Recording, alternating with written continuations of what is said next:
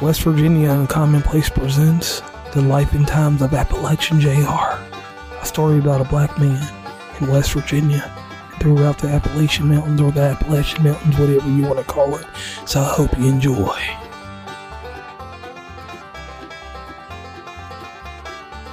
Howdy, everybody. This is JR from West Virginia Uncommonplace, and today let's talk about real quick the Nebula Mars 3.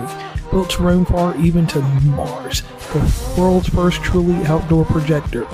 Now, let's get into a little bit of details about this projector. This projector can do a 200 inch screen anywhere you want it.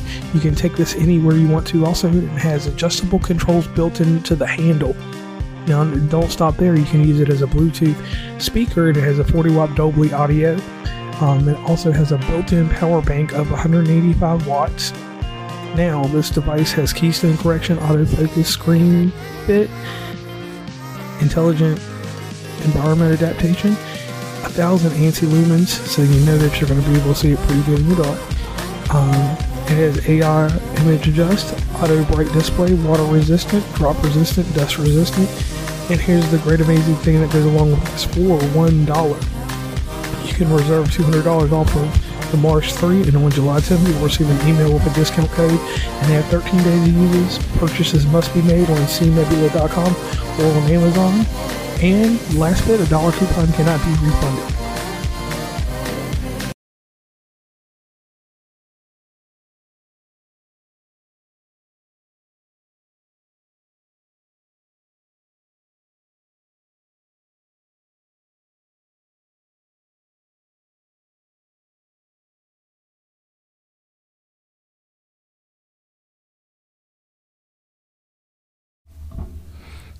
Welcome to West Virginia Commonplace, Life and Times of Appalachian JR. This next episode is the third episode, and, and here we go. We're going to talk about something that's special. This is an Appalachia thing, and it's called apple butter. I know I talk a lot about food, but let me tell you about apple butter. Every white person I know during the fall time, they you know, in the summer they gather all the apples. And then they get a cauldron, and everybody knows a cauldron's black, and that's no reference to race or anything, just telling the story the way it is. And these churches and these groups of people, they get these apples the right way, and they crush them up, mess them up. They make them into some a preserve, basically. And apple butter is the greatest spread that you can get in Appalachia. Uh, something we eat for breakfast, dinner, lunch, doesn't matter what you do with it. We slap it on everything except Ritz crackers. Now this apple butter, you know, it has a, it's a, um, it's a, you know, we, uh, it's a spin on the commonplace. Basically, there used to be a bunch of apple orchards before I was around, and there may still be some now. I've never seen an apple orchard in my life. I know that sounds crazy, but never seen one. So, people take this preservative, they, they make this apple butter, and then you spin this apple butter back around, and you can use it as a filling for pies. People use it inside pastries, um, depending on how they do the apple butter. Now, I want to say probably back as far as um I don't know. Man, it's probably it was probably 1800s or whatever it was back in you know late 18th century or something like that. They had these iron kettles that they would cook it in too. So cauldrons and kettles, whatever you want to call them. But out here, when people make apple butter, but somewhere like right around the end of August till the beginning or middle of October, you can find people outside the front of the church they're out there whipping it up with a big ass wooden spoon or whatever spoon they use with the fire underneath it. That shit look like something from some type of witch uh, or something. But it's nothing but apple butter. And it's just like uh, the apple butter. It's healthier than, um, you know, some jellies. And the thing is, is that the crazy thing about the apple butter is it's actually made with the whole apple. You know, obviously you uh, peel it and stuff like that. And the apple butter um, has a thick consistency to it. So like when you get it, if you want to heat it again and like make it like a warm applesauce, it's kind of crazy. I, I wouldn't do that, but if you get it fresh out of uh, the kettle or the cauldron, I definitely probably wouldn't eat it. I like it to be canned, put up, sit for a year or two, come back to it, pull it back out, and uh, just eat it. uh, the best apples that we use for this are the Fuji or the Golden Delicious. Anything that's got a, a softer variant to it when we make it. And people get hard up about this stuff because certain places make it uh, in West Virginia. Berkeley Springs actually has a festival dedicated to this, so you can get different blends, different styles of it. Now, where this relates to me is this: when I travel out of West Virginia, going to visit people, a gesture, a gift, something that's different from where they're from, I will give apple butter. If I have a prestigious person that makes this apple butter sometime, and uh, another spot in Salem, West Virginia, which is right down the road, it's where um, I like to go and you know get some butter once in a while, and I'll pass it along to someone. And also, West Virginia fruit and berry apple butters for sale inside Kroger's. That's just a, a plug for them. So you can always get, you know, apple butter in the stores, but it's not the same. Not the same. Now, my story of apple butter goes like this I was living in Charleston when I first came to West Virginia. And it was breakfast time, and I noticed this dude was at IHOP in Kanawha City, and he took a small jar out of his pocket. And he had a piece of toast, and he spread this stuff on there. And I'm thinking to myself, what the fuck is he doing? Like, what or what the hell is he doing? Not what the fuck is he doing? And I didn't pay it no mind. And back then we had the old Motorola Razrs and stuff.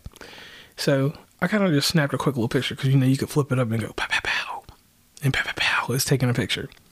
So took the picture, blah blah blah blah blah. So I asked one of my natives that are from West Virginia, I'm like, what is this brown concoction? And they're like, this is the apple butter. And I'm like, what you mean apple butter? And they're like, apple butter, it's a specialty. It's an Appalachian thing. Or they say Appalachian. So I said, okay. I said, so where do I get this? He said, you got to know somebody that knows somebody that knows someone about the apple butter when it comes out in fall. And at the time, I seen this in the summertime. So I said, like, like, so give me like a time frame. And he's like, well, you gotta, you gotta kind of um, just wait around and you know look around at the churches and, and, see if you see anybody outside with a witch's brew. And I'm like, what the fuck is a witch's brew? And he's like, the witch's brew, you know. And this was my dude Will John from um, Bluefield, so he had a country accent. So Will John was like, you just got to be out there and just look for it. So I'm like, okay. So me at that time, I didn't have a car at that time. Well, I had got rid of my car and I was catching public transportation. You know, early 20s, you, are trying to save money to do the right thing. So I hop on the bus. I ride the bus from Charleston to freaking um, St. Albans. Look down the line, and lo and behold, I see a church. I see a church out here, and these people are out here, and they are doing the right thing. They were, they had, it looked like they were cooking up something, or they were getting ready to take somebody out of the world. Um, behind all this, I was like, okay, let me see what we're going to do here. Next thing you know, I hop off the bus, get off at the proper stop, walk down, and I'm like, how much is a quart of this uh, apple butter? And the man said, you know, the lady, I said, the ma'am, the lady said, strictly, just give a donation. And I said, okay. So I put $20 out there. I got me two two things of it. And the lady gave me specific instructions. She, she said clearly, do not eat this for a year. She said, let it sit. And I didn't think nothing of it, so I took it home, put it up in my cabinet. And at the time, I had a, uh, you know, it was like a normal little apartment. So I just put it up in the cabinet where I don't go in, left it there, went about my business. Um, and on the time that I was moving out of this apartment, moving into my bigger apartment, I found them. And the only thing I had on me was uh, those little um, bagel things. So that morning, I just cracked the seal on it and I put some on a bagel and, and I don't I don't even eat bagels now, but back then I loved bagels. So I ate this one as bagel, and I was amazed. I was like, hmm, this is apple butterly delicious or some shit. I came up with some kind of terminology sounding like Ned Flanders.